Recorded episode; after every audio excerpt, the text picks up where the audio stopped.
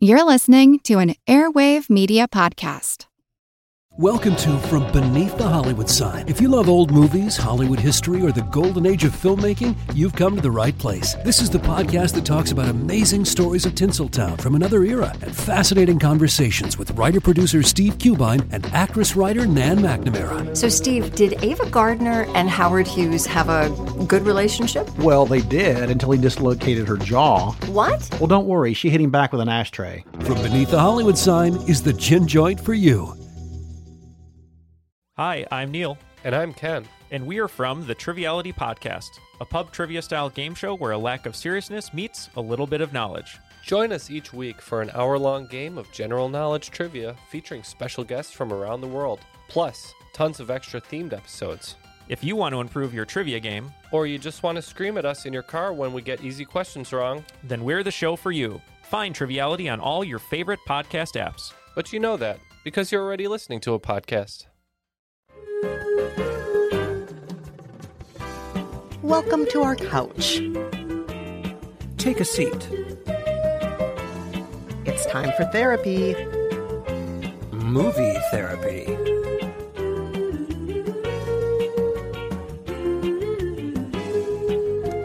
I'm Kristen Meinzer, culture critic and co author of How to Be Fine. And I'm Rafer Guzman, film critic for Newsday. In each episode of Movie Therapy, we offer up questionable advice and solid TV and movie recommendations for whatever ails you. As usual, a reminder we are not real therapists, but we are real TV and movie critics. And we also happen to be very smart and incredibly good looking. That's right. You can't see us, but I promise you, Kristen is not lying. the pheromones are both oozing off of us right at this moment. we are just so hot. We're so good looking. Oh, but enough of how hot we are, Rafer. Oh, enough of that. Should we get to this week's letters? yes, let's get to the first the first letter. This is from someone who's calling herself Magpie. I like this name. Yeah, so cute. Magpie writes, "Dear Rafer and Kristen, I own a small bookshop, and while I love it, COVID has been exhausting. Being shut down for several months and then having to be extremely careful upon reopening, sometimes it's hard to find the energy and joy that I once had in the shop. I would love to watch a movie or two to remind me of the pleasure of having your own business and creating that sense of wonder and community.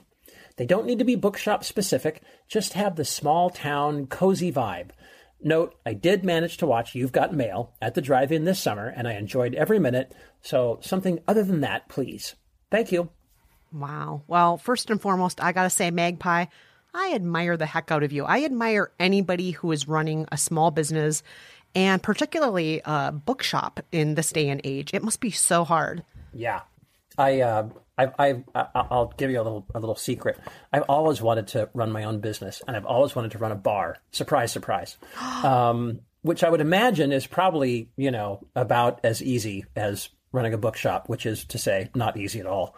Um, but yeah, I, you know, I love the idea of having your own place and, um, you know, maybe having a little staff and kind of being part of a community and having your regulars and, you know, kind of having a place that you can call yours. You can, you can kind of make it your own, do with it what you, what you want. Those are the places that I, that I, I love the best. Those are the kind of bars I love, bookshops, cafes, all those places that have kind of a personal stamp and they're kind of hard to find yeah. i think and they're really valuable when you do find one. Oh, absolutely i by the way got to say rafer you mix a really fantastic cosmo i, I bet you would run a really good bar i bet the bar would be really really fun and have great strong drinks you know what i made my own blackberry syrup just last night shut up i haven't tried it yet in anything but i did i made i made my own syrup blackberry syrup oh my god i'm so impressed I made yep. toast with jam the other day, but the jam was in a jar, and I opened the jar and spread it. So that's how that's how exciting I get.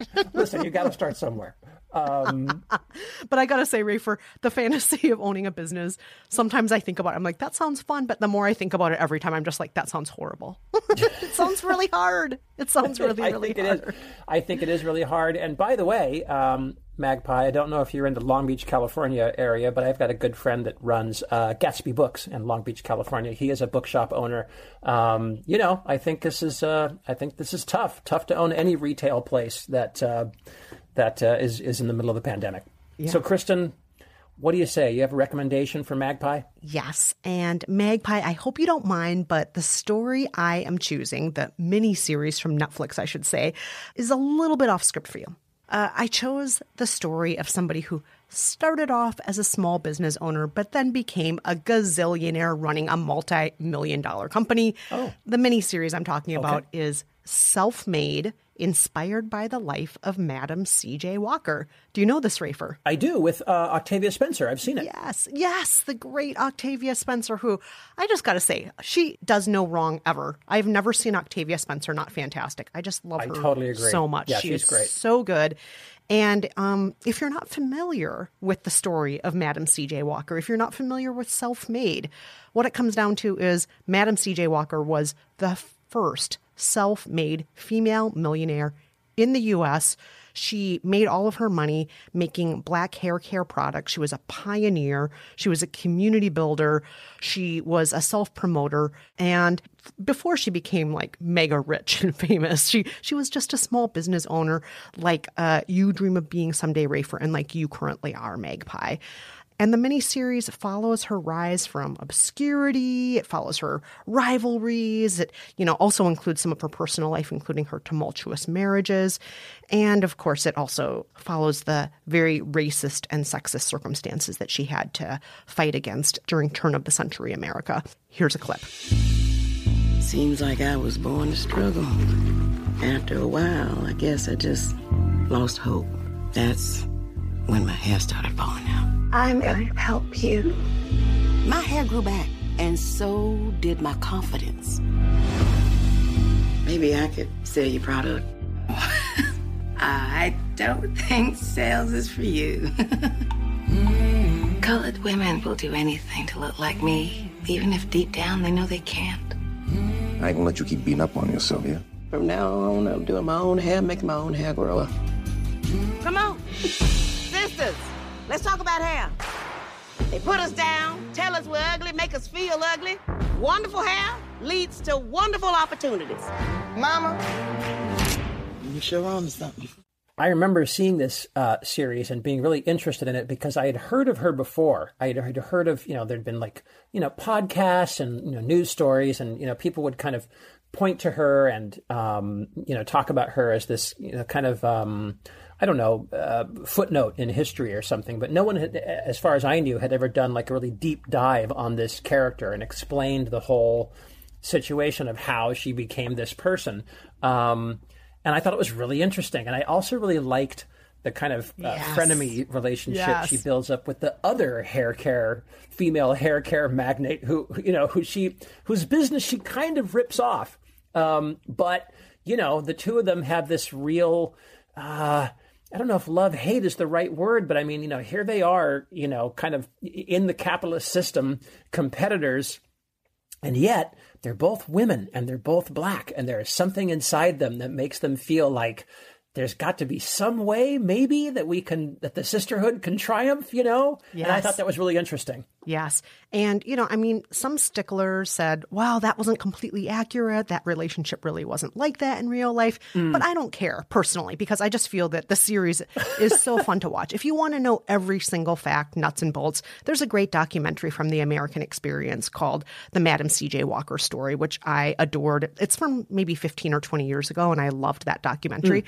But if you just want a beautiful, dazzling story with outstanding costumes, outstanding hair, outstanding sets, and just killer acting, you can't go wrong with Self Made. It really is terrific. I, I totally agree. And, and listen, uh, off script, I don't think that's off script. That counts. That's a that's a small business success story. I think that's I think that's totally valid. Oh, good. Well, I'm glad you think so, Rafer. And I'm curious about what you came up with. Um, if you came up with a business that is a mega business like Madam CJ Walker's or actually a small business. No, I came up with a, a movie about a pretty small business. It's a pretty well known movie, um, and I hope Magpie hasn't seen it. But I chose Big Night from 1996, which is a movie that I, I really adored when it came out. Um, it's directed by uh, uh, Stanley Tucci and Campbell Scott. And it's the story of two brothers who run an Italian food restaurant called Paradise, uh, set in the 1950s. It's the Jersey Shore. I'm sorry, Rafer. Did you say it was directed by Stanley Tucci? I'm pretty sure that's right. Wow. I didn't know he directed that. I just thought he starred in it. Oh yeah, yeah, no, he he he and Campbell Scott both direct both directed it, and um, I have this memory of them doing a few films together back in the day with sort of a recurring cast of of Wow. of uh, other actors. But I, you know, that, that might just be my memory, and I can't really, I couldn't really conjure up any of the other movies that they made together. But I was a big fan of Campbell Scott, um, who I always thought should have been much bigger. Um, and of course, I'm a huge fan of of uh, Stanley Tucci. Um, anyway, so here we've got this movie, Big Night. Um, you know, it's about two brothers. They own this restaurant. The first brother is named Primo. Of course, he's played by Tony Shalhoub, um, and he's he's the artiste. He's this magnificent chef. He's a creator, and he hates serving up this Americanized Italian gunk to people. You know, everything's smothered in sauce and Parmesan cheese. You know, chicken parm. Oh my God! Uh, and then the younger brother is Secondo, played by Stanley Tucci, and he is the realist. You know, you you got to serve the people what they want. Um, well, the restaurant's struggling. In fact, it's on the brink of closing. Now, Primo has an offer from an uncle in Rome to come and cook real food the real way, and he's considering leaving his brother behind. But what if they could save the business? What if they could get the great Louis Prima, the great swing singer, to perform at the restaurant and make a pile of money overnight and save the business? Then maybe Primo would stay. Here's a clip. Monsieur, is this what I ordered? Yes, that is a risotto. It's a special recipe that my brother and I bring from Italy. It's delicious, I promise. It took so long, I thought you went all the way back to Italy again. Uh, yes, I, I know, but it's worth it. I, I, I- I promise. Didn't you say that this was going to be rice with seafood? Uh, yes, Yeah. that is. Um, it is uh, Italian arborio rice, the best. And then uh, with shrimp and scallop and. I don't see. I, I just don't see anything that looks like a shrimp or a scallop. But I get a side order of spaghetti with this, right? Why? Well, no. I thought all main courses come with spaghetti. Well, some, yes, but you see, risotto is rice, so it is a starch, and it doesn't go really with pasta. But I don't. Honey, honey. Order a side of spaghetti, that's all. And I'll eat your meatballs. Yeah, he'll have the meatballs. Well, um, the spaghetti comes without meatballs. There are no meatballs with the spaghetti? No, sometimes spaghetti likes to be alone.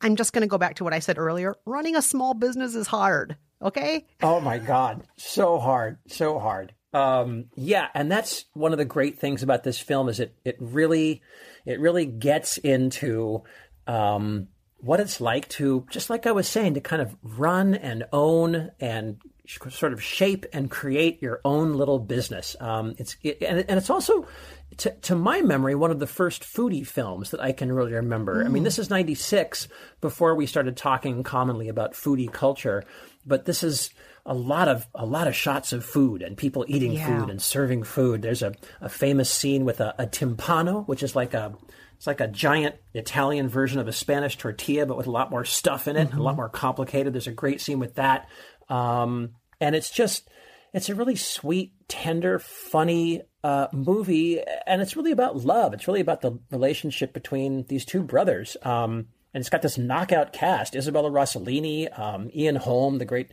British actor, Allison Janney, Minnie Driver, um, and uh, J Lo's ex-husband Marc Anthony is in this. Oh, I forgot about that. Remember? He was he in plays that. a waiter.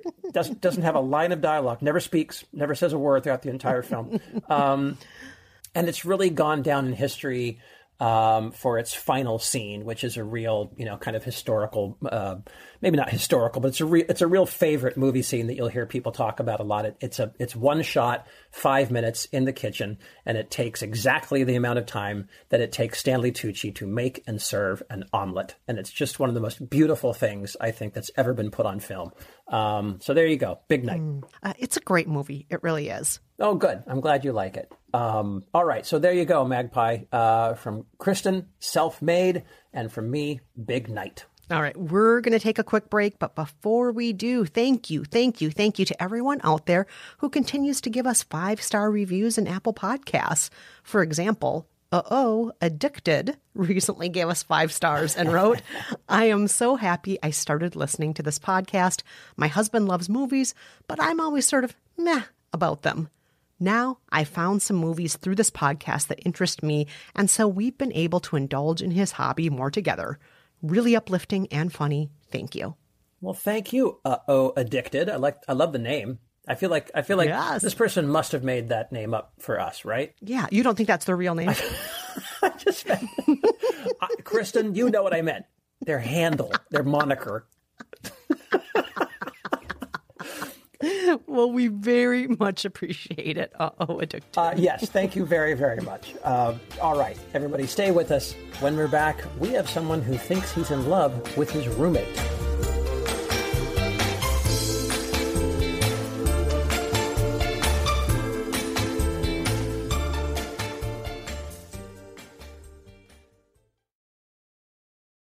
All right, we're back with our second letter of the week. Kristen, take it away.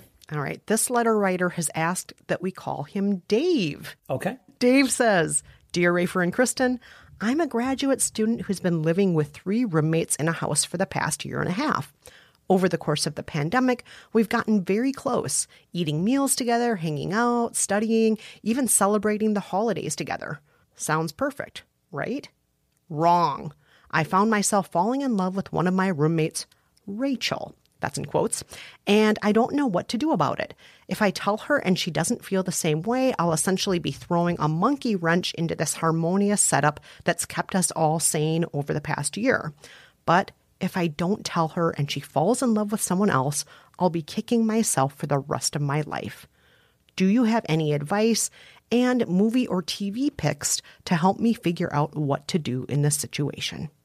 Rafer, have you been in this situation? Oh, I've been in this situation all right. You've been in love with a roommate before? Well, not a roommate, but a friend. Okay, okay. But a friend, for sure, for sure. Oh, I've, I, I've, I've, I have been Dave. I think pretty much all of us have been Dave at some point, and maybe to more or less of an extent, right? There's someone in your close circle of friends you've kind of fallen for. Oh my God, how do you get this person to move from friend to something more? Can it be done?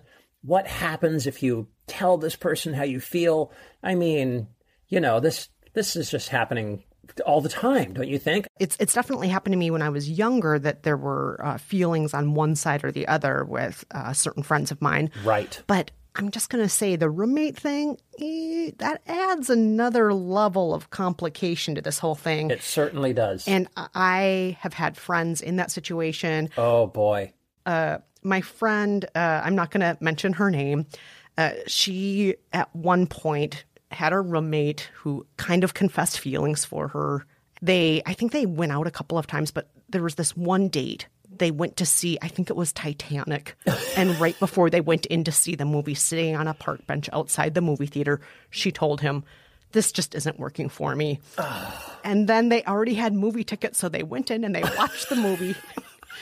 and then there was no way out of it. They had to walk home together because they were freaking roommates. And she points to that as probably the worst way she's ever broken up with anybody ever. Oh, God. And, you know, it wasn't just the two of them in the house. There were other roommates too, but oh, God. Oh, boy. Oh, boy. Wow. Yeah. That's the opposite. Sorry, Of, that's I- the opposite of Titanic, that date. Never let, never let go. Uh, okay. Oh, boy. Let's get to your advice, Rafer. We need your advice. Well, Kristen, I'm I, I don't know how you're going to feel about what I'm about to say. I think you might agree with me, but I don't know. Dave, I'm going to give you some tough love. First of all, Rachel, she already knows how you feel, and she's known this hmm. for a long time. In fact, everyone knows. Your roommates know. Unless unless you are incredibly good at hiding your feelings, everyone knows. You've been paying extra attention to Rachel. You've been laughing at her jokes. You've been offering to run down the market and get her some ice cream. You've been doing her dishes for her. If this weren't the pandemic, you'd be out at a bar buying all the rounds for her. You're probably making negative comments about anybody else who's in her life, guy wise.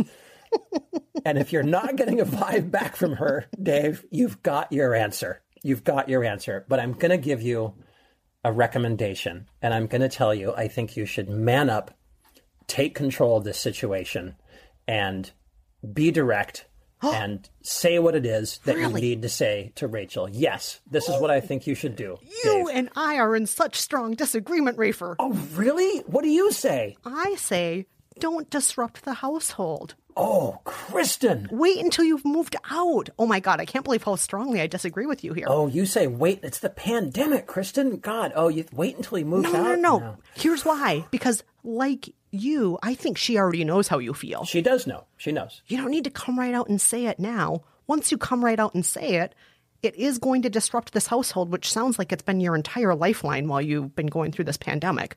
I don't. Uh, oh boy, no, Dave. I, I don't know who you should listen to here, but maybe it's me. Kristen, no. This is what I say. This is what I say. You first of all, you make the moment happen, Dave. Get her alone. Ask her. Ask her out on a walk. Be direct. Even if you have to do it in front of everybody else, just say, "Hey, Rachel, can I talk to you about something kind of confidential? I have something I want to ask you."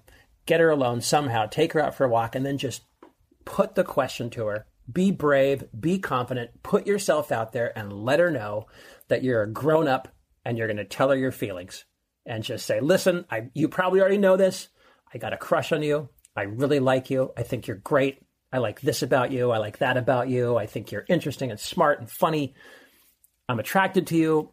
Just tell her, listen, I would love to take you out sometime, like on a real date.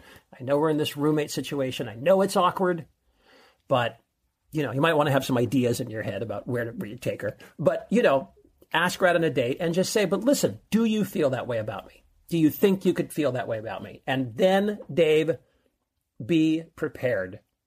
You might walk away with Rachel on your arm. Who knows? If that happens, send me a picture. But otherwise, she's probably going to say no. Be prepared. And then you say, Dave, listen, Rachel, I had to try. We will always be friends. Give me a couple days. I got a broken heart here. I'll be okay. Give me a couple days. But everything will be fine. We'll always be friends. You shake her hand. Be a be a be a grown up, be a man, let her know everything's okay. And I'm telling you, Dave, you will be proud of yourself that you did this. You will feel like a man. You will feel like you took control of this situation, got your answer, and now you can move on. And then, frankly, I think you should move out. but I don't think you, I don't think you have to move out first. I really don't. I really don't think you have to move out first. Kristen, you say what? Well, my head almost fell off there because I was shaking it for this entire time while you were talking, as you know. I know. I saw that. You saw my head shaking. I saw that. Yeah. Yes. Yes. you were like a you were like one of those bobblehead dolls. Yes, I was. Yeah. I don't want you to do this, Dave. I, I, I really want you to strongly consider that, yes, she already knows how you feel. And if she felt ready to explore that with you, things would naturally, organically go there if she felt the same way. Because maybe she does feel the same way, but she doesn't want to mess up the household either. You know, it sounds like this is a delicate situation. You know, you live together. You're in a pandemic. Oh God! This- no. I- listen. Rafe, now Rafer's head is shaking so much. I listen, Dave, Dave, I'm telling you, put it put it out there, do it, get it done. You'll feel great about yourself. You will you will have been through something. You will have done a brave thing. You will have accepted the consequences. And if Rachel is any kind of a person, she will not hold it against you. She will be a grown up about it. She will treat you well. She will treat you kindly, civilly, nicely. She will be your friend. And things will go on, and you will get on with your life, and you will find the right one. But it could happen. It could happen. You never know. It could happen. But I'm just saying, be prepared. Okay, but Kristen, one one last thing, Rafer. I mean, we could also suggest the sixth grade approach, which is maybe one of your roommates can give you some intel, and that way you don't have to be so confrontational. Oh, now you're shaking your head. No, no, no. Man up, Dave. That's what I say. Really? Okay. Man up. All right. You'll feel good about it. I'm telling you, you'll feel good about it. Okay. All right. It might be the end. It might be the end of the situation, but God damn it, you put yourself out there. You did the brave thing. Come what may, you did it. All right. That's all right. You lived. You lived a life. All right. It's better to have won than lost. Have won. I don't even know what I'm saying. Something like that. You know. You know the quote. anyway, Kristen. Kristen. Better to have loved and lost than to never have loved at all. Thank you. Okay, now I got it. All right, Kristen. What is your recommendation for Dave? All right. I am going to recommend a movie that came out on Netflix last year. Um, I'm sorry, in 2019. I lost track of what year it was suddenly. Who can tell? this good grief. Oh gosh. This movie came out in 2019. It's called Always Be My Maybe, starring Ali Wong and Randall Park. I don't think I saw this. I saw posters and things for it and ads for it, but I don't think I saw it. Yeah, well, let me um, just give you a summation of what it's about. It was a big hit when it came out. So, Randall Park and Ali Wong star as two childhood best friends, Marcus and Sasha. They grew up together in San Francisco. And as teenagers, they have kind of a failed fling, which completely destroys their friendship. And they fall out of touch for the next 16 years. The end. So never sleep with your friend. Just kidding. That's not the end. Uh, That's not the end. Kristen. What happens next is that Sasha goes on to be a hugely successful celebrity chef. She's traveling around the world. She's dating a famous entrepreneur. Meanwhile, Marcus stays back in San Francisco working for his dad. He's half heartedly still playing in his band that he's been in forever. And when Sasha returns to San Francisco to open a new restaurant, they're reunited, and the question comes up again do one or both of them have romantic feelings for each other anymore? And if so, what to do about it? Here's a clip from the aftermath of when they were teenagers after that fling. You're being really weird. I'm not being weird. You're being weird. See what was outside? that was weird. That's just how I breathe. I'm a hard breather. And I know that now. Ew. No, that was supposed to be cute. That was supposed to be like, because we had sex, I know what you sound like. Okay, Like, I, I got it. Thank you, Marcus. Look, it was your idea to go all the way, all right? Are you And kidding me? You kissed me with tongue. You took off my underwear. You took it to the next step. Because I felt bad. You'd have to tell everyone at college that you're a virgin. Well, I was planning to lie about that. I'm not going to college anyway. When did you decide that? Why wouldn't you go to college? I don't have to explain anything to you.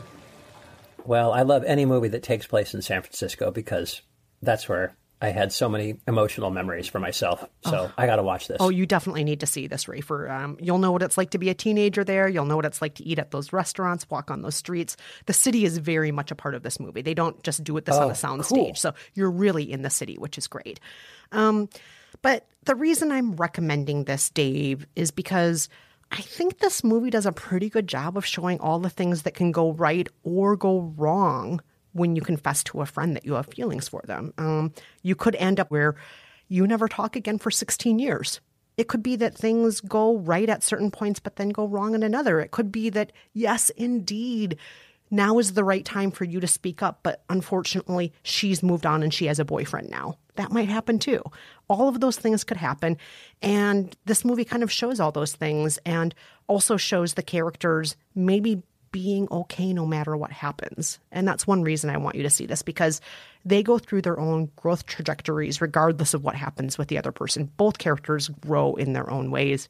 So please check it out. And also, I just want to point out Keanu Reeves is fantastic in this movie. Keanu Reeves? I didn't know he was in it. He plays a romantic rival at a certain point. That's oh, that's tough. And oh yeah, when Keanu Reeves is dating the girl you were in love with your whole childhood, uh, yeah, yeah, that's boy, that's tough when Johnny Utah comes in. yeah. No, no, no. He actually do? plays Boy. Keanu Reeves. Keanu Reeves as Keanu Oh, Reeves. he plays Keanu Reeves himself. He's as himself. Yes, I love it. He plays an amped up version of himself, and he is hilarious. He is pure comedy Oh, gold that's in this great. movie. Yes.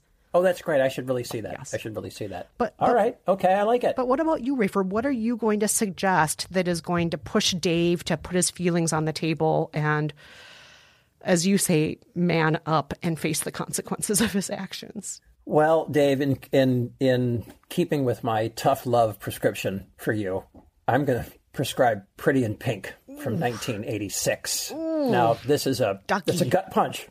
It's a ducky. It's a gut punch. Come on. Yes. Uh, great movie. Sort of the, the peak of the the peak of the of the John Hughes years. Uh, directed by Howard Deutsch, uh, but uh, written by John Hughes. Um, you know, if I even need to explain the plot to you, I will here. Molly Ringwald plays Andy Walsh. She's a girl from a working class family. She goes to a school where the rich kids are always sort of looking down on the townies. Um, yes, I know that girls who look like Molly Ringwald aren't usually found on the fringes of high school society, but we can just suspend disbelief on that one. Um, and Andy falls for one of the rich kids, Blaine, played by Andrew McCarthy. Um, I'm going to do that in my best. I know. I'm going to do that in my best uh, James Spader voice. The girl is trash, Blaine.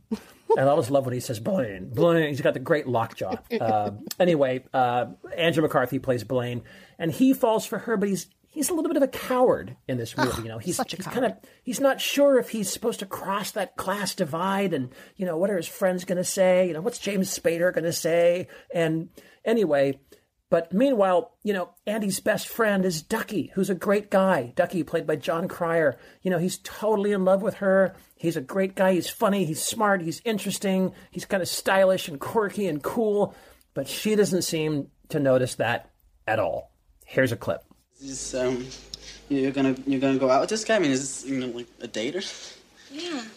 I mean, you like him. He's not like the other guys. Seriously. No, no, no. What?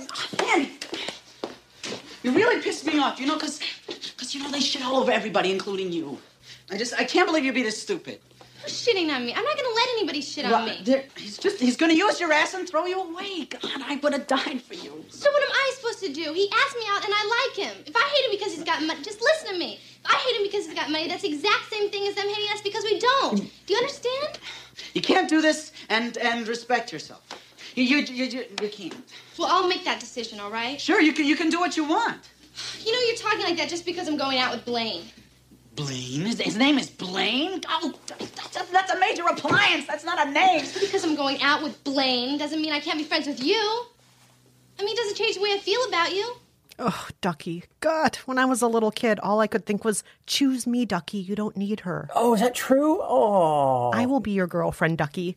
I know I'm not old enough to go out without my parents yet, but when I am, I will be your girlfriend. No wonder I like you, Kristen. See? but here's the thing. Here's the thing, Dave. You know why this film is so great. I'm sure you've probably seen it. But even if you haven't, you know why this film is so great. The reason that we believe this film is because it's telling us the truth. The nice guy who deserves the girl doesn't always get the girl. In fact, John Hughes originally ended this movie with Ducky and Andy falling in love at the prom, and they go off together. And he shot that ending.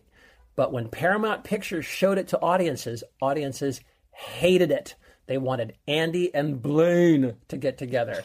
And here's why it's not because they hated Ducky, they love Ducky. Uh, Audiences everywhere love Ducky. But Andy had her own feelings. She had her own feelings, and you can't just shove Andy and Ducky together because he deserves her. You can't do it. And here's one other thing I want to add quickly. Compare this with some kind of wonderful, the other mm-hmm. John Hughes love triangle. It's the reverse of Pretty in Pink with the, the genders are switched. And that one has the happy ending that John Hughes originally wanted. The two friends do get together. They do say, Oh, I, you know, I didn't know you loved me. Oh, I realize now I love you. I'm just telling you, watch these two movies and tell me which one feels more like the truth. It's Pretty in Pink. I'm just telling you. Some kind of wonderful. It doesn't, it doesn't, it doesn't fly. It doesn't work. No, I agree with you, Rafer. It doesn't land. It's not as good a movie. It just isn't. Yeah. It's not. And I, Dave, I know you might feel like I'm being a complete a hole here, but I'm still telling you, go with my plan. You will feel great about yourself in the morning. You will feel freaking great about yourself. I'm telling you. Well, I do like that point of view, Rafer. The idea of putting yourself out there, you may feel like the king of the world the next day, no matter what the answer, because you were the brave one. You were the brave one. Yeah, being brave is a great thing. I totally agree. Being brave is great. That being said, I think we still disagree, Rafer. Fair enough, Kristen. but we do agree that both of these are pretty good movie picks, right, Rafer? I totally agree. From Kristen, um, always be my maybe, and from me, Pretty in Pink. All right, we're going to take another quick break, but before we do, are you in a predicament where you could use some questionable advice, some advice that Rafer and I completely disagree on? I can blow up your whole life for you. It's really easy. I can do it in minutes. Reach out to us using the contact form at raferandkristen.com. All right, when we're back, we have a, a much easier uh, request, I think. It's our What Should I Watch Next letter of the week.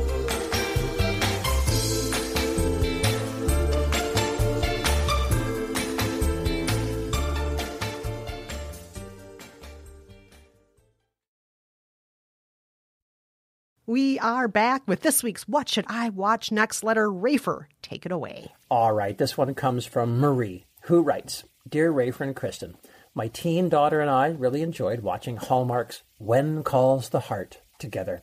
We loved the costumes, the historical setting, the fluffiness, the romance, and the fact that there was nothing too embarrassing for her to watch with mom. I'm talking to you, Bridgerton.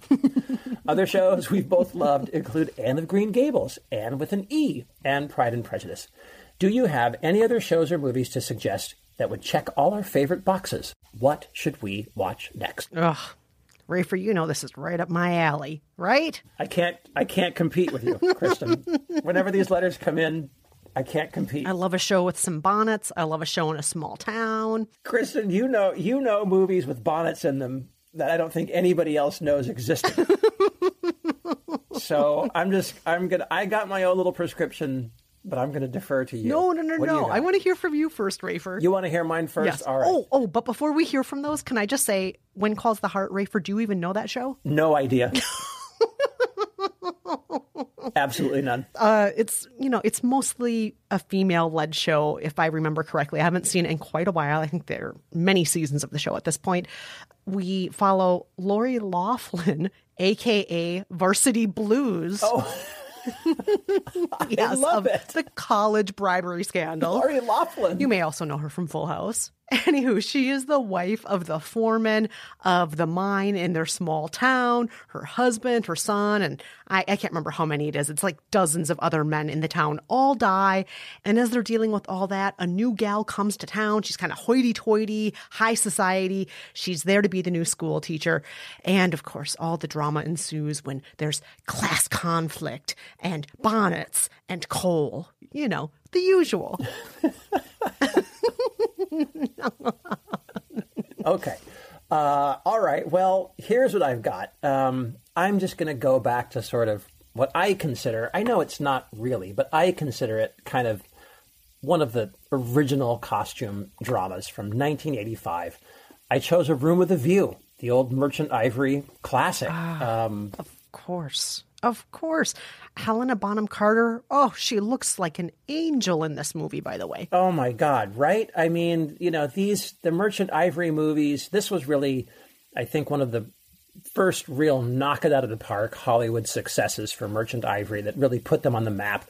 Um, James Merchant, the director, Ismail Merchant, the producer, lifelong couple, um, and um, Ruth Prawer Jhabvala, the writer who wrote most, something like 20, 20 to 25 of their movies. Oh, something wow. incredible.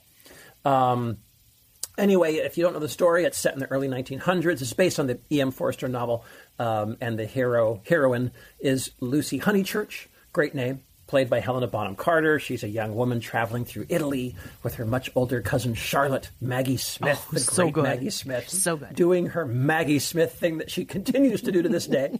um, and one day they meet um, another couple. Uh, I think they're at breakfast or maybe dinner. I can't quite remember. They meet uh, the Emersons, Mr. Emerson, and his rather handsome, attractive son, George, played by Julian Sands.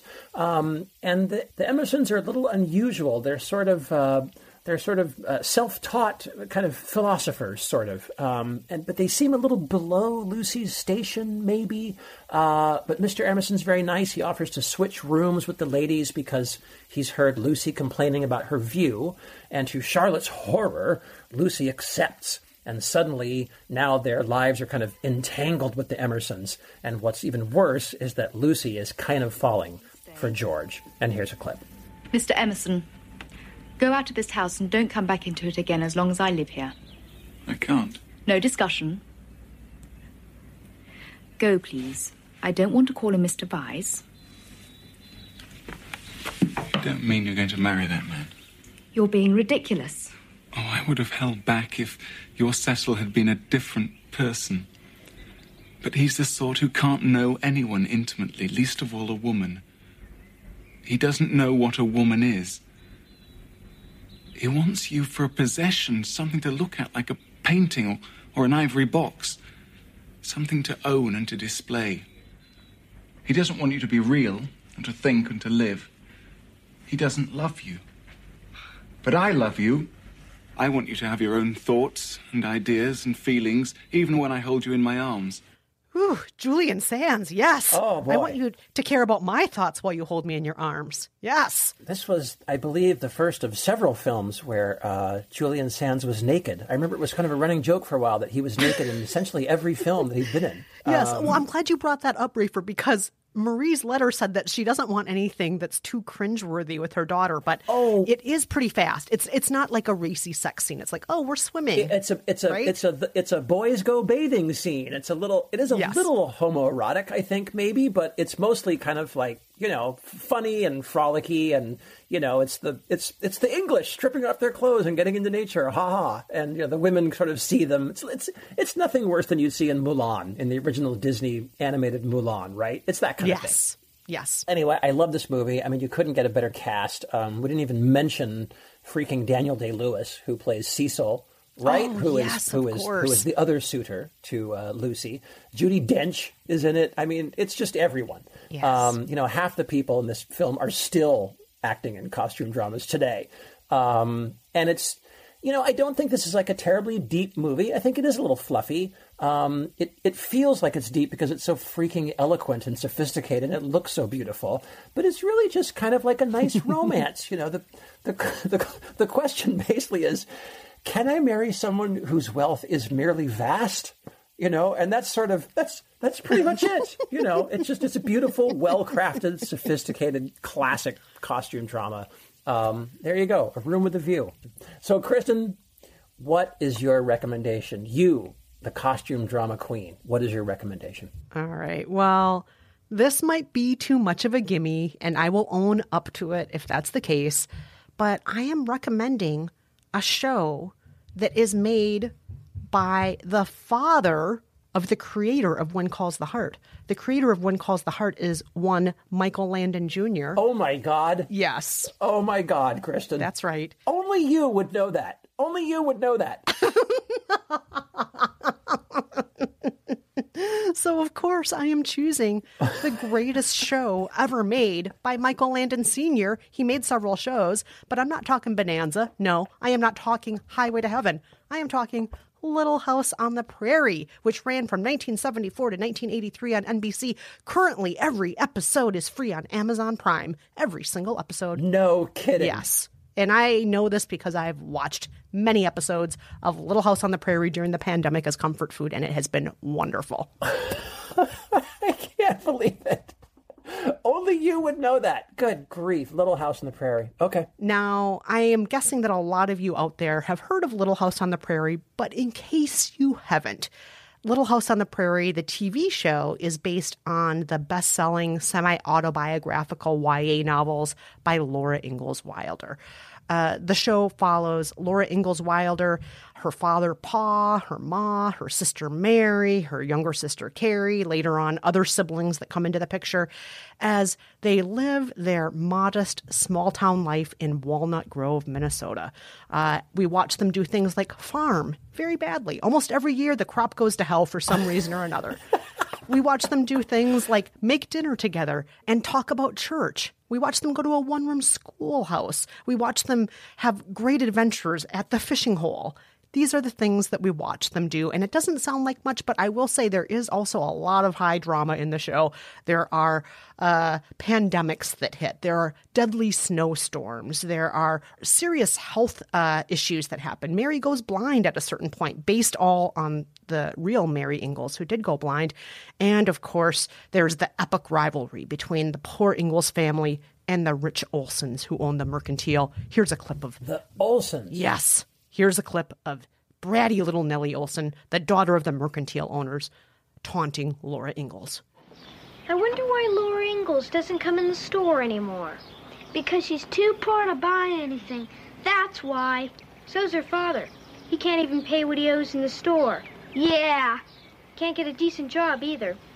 All he does is dig in the mud and clean up after horses. My pa works hard. So does a mule. You take that back. I will not. My mother says she's glad your father doesn't come in the store anymore because he smells bad. Smells like a dirty stable. That's all he's good for, clean up after horses.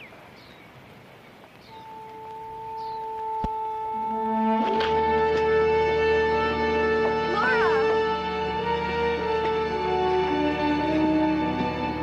What's the matter with Laura? I don't know, Miss Beadle.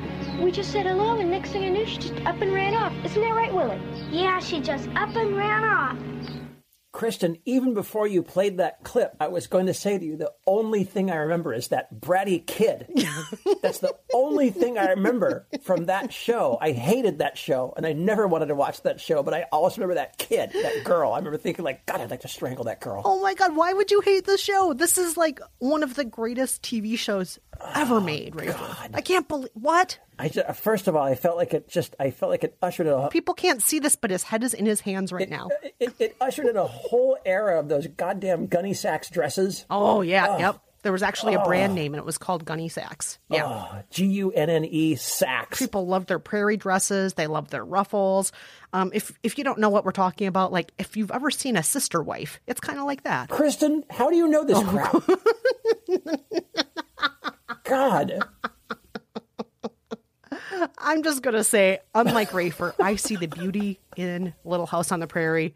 I clearly do. I, I wouldn't be watching it as comfort food through the pandemic. And Marie, if you have not yet shown this to your daughter, I think you two will have a great time watching it.